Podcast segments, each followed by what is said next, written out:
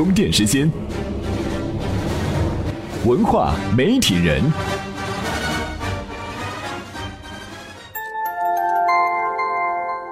媒体与内容探究世界运行的新规律，欢迎收听文化媒体人频道。今天我们就来聊一下媒体人都无比熟悉的知乎和微信公众号。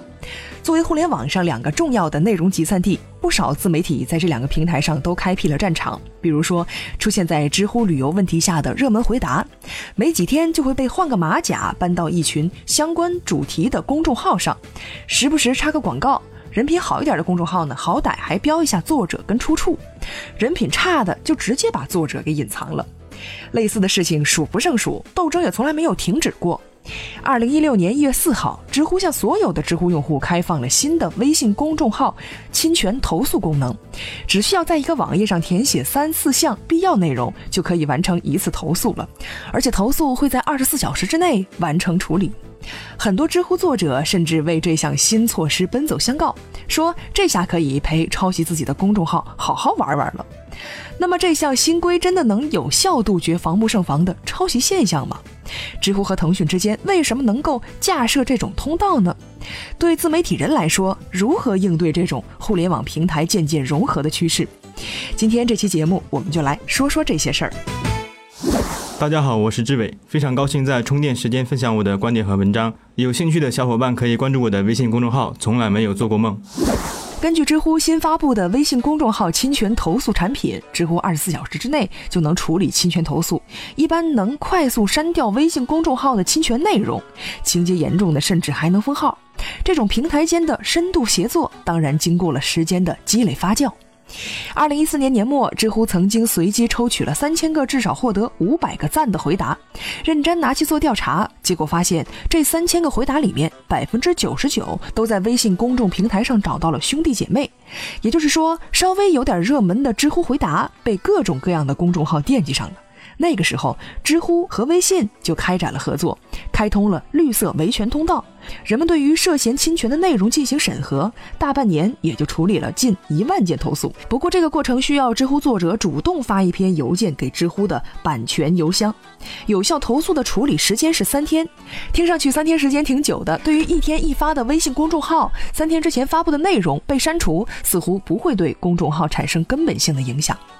二零一五年年末，知乎完成了 C 轮融资，投资方有腾讯和搜狗，知乎好像就此打上了腾讯系的标签。从双方角度来看，合作是必然的结果。搜狗需要优质的内容来对抗百度的压力，而微信公众号的抄袭行径，知乎一直深恶痛绝。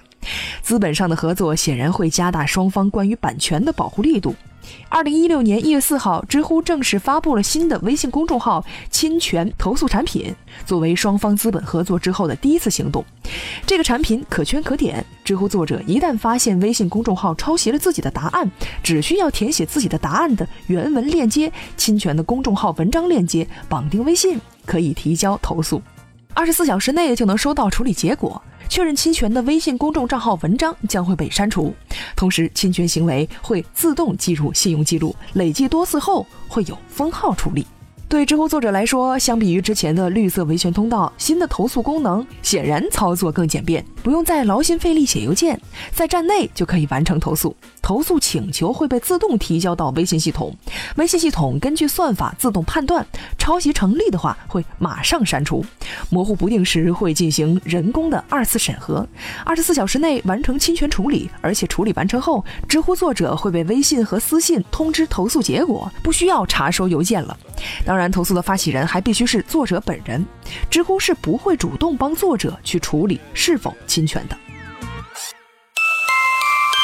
充电语录。那么，知乎为什么不主动去打击侵权，批量删除微信公众号的侵权内容？这样不是更加立竿见影吗？接下来的节目呢，我们会和大家探讨一下原因。之前，先进入今天的充电语录，我们来听听知乎的创始人周源怎样定义。知乎和人的关系。知乎在诞生的时候呢，其实中国互联网上你会发现内容越来越多，但是大家去获得有质量的内容，以及去进行这个很有效的交流，它的成本是越来越高的。知乎从一开始到现在，它解决的需求是一样的，是不是能够让有质量的信息能够让人与人之间的更真实、更有信任的交流能够建立起来。你可能跟这个人之前一点交集没有，他不是你任何一个朋友，但是你通过一个问题，通过一个答案，通过一次评论的交互，你们就认识了。他可能是一个你从来不知道的律师。的确，不少人在知乎上看到精彩的答案，会去探索一下这个人还回答了哪些问题，八卦一下身份职业。以人为节点的分享方式，让兴趣相投的人聚合在了一块儿。据说，有人在知乎上找到了工作，有人拉到了投资，更有人找到了结婚对象。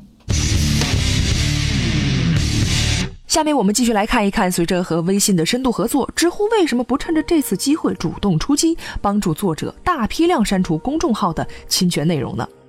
对于这个问题的解释，知乎给出的解释是，其他用户无法全面了解作者和内容使用方的授权交流情况，因此不能判断内容使用方是否侵权，作者是否愿意发起投诉。也就是说，知乎也不知道作者是否授权了某个公众账号转载他的文章，或者是有的自媒体人在知乎和微信公众账号都有自己的账号，发布同样的内容。这个时候把人家认定为侵权抄袭，肯定是不妥的。从法律上来讲，知乎答案的版权是归原作者所有的，因此没有作者的授权同意，知乎并不能主动代替作者去维权。知乎能做的也只是为作者提出维权申请后提供便利。很快就能够确认答案或者是文章的原创版权，省去来回鉴定的成本。看起来自媒体人拥有诸多权利，在网络上的境遇也不错。而从另一边的微信公众账号上来看，知乎用户举报他抄袭之后，他是有可能被封号的。可能有人会问：这是我开的账号，凭什么说封就封呢？因为账号的所有权还真不在用户手里，用户只有使用权，所有权都在平台方那里，人家有权收回任何一个账户。当然，知乎微信公众账号有自己的判断标准，不能想不让谁说话就封谁的号。科技新媒体带来诸多便利，但是矛盾也是一直都有的。自媒体人可能在一夜之间获得巨大的影响力，网络平台随时有权利把传播渠道给掐断。做投资理财的人经常说，不要把钱放在一个篮子里，这话也适用于自媒体人。如果有点影响力，不要把内容放在一个平台上。充电贴士：今天讨论的话题内容都建立在版权或者著作权之上。关于版权和著作权，很多人都有疑问：这两者有差别吗？差别又在哪儿呢？著作权和版权，著作权是大陆法系的概念，可以理解为作者人格的延伸和精神的反应，并非普通的财产。因此，大陆法系的著作权法更注重保护作者的人身权利，一般不允许转让和放弃。而版权是英美法系的概念，最初的意思是复制权，是为了阻止他人未经许可复制作品，损害作者经济利益而设立的权利，侧重点在于保护作者的经济权利。因此，版权可以自由转让。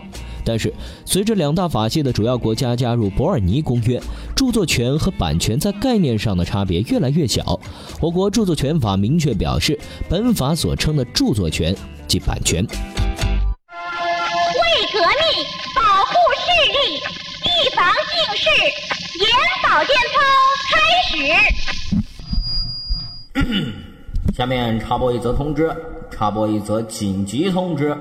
插播一则需要讲三遍的紧急通知：充电学院的学员请注意了哈！充电学院的学员请注意了，学生会的社群已经开通，赶紧在微信公众号里点击相应的自定义菜单加入。赶紧在微信公众号里点击相应的自定义菜单加入。插播完毕。充电时间今日关键词：知乎侵权。我们前面说了，微信公众账号和知乎，其实微博和知乎也一直在扯皮。微博上有不少打着知乎名头的大号，那么这些大号发布来自于知乎的内容，取得授权了吗？他们涉及侵权了吗？来自于知乎专门从事维权的工作人员对于这个问题做出了详细回答。今天推荐的文章就记录了这些见解。您在充电时间的微信公众账号中回复“知乎侵权”四个字，就能够收到这篇文。章了。本期节目内容由库里企划编辑，Loud News 老彭监制。感谢您的收听，我们下期再会。原力，原力，原力，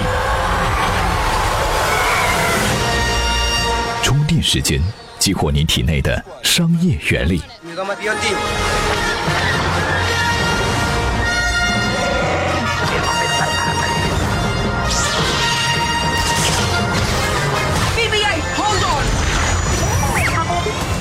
充电时间，激活你体内的商业原力。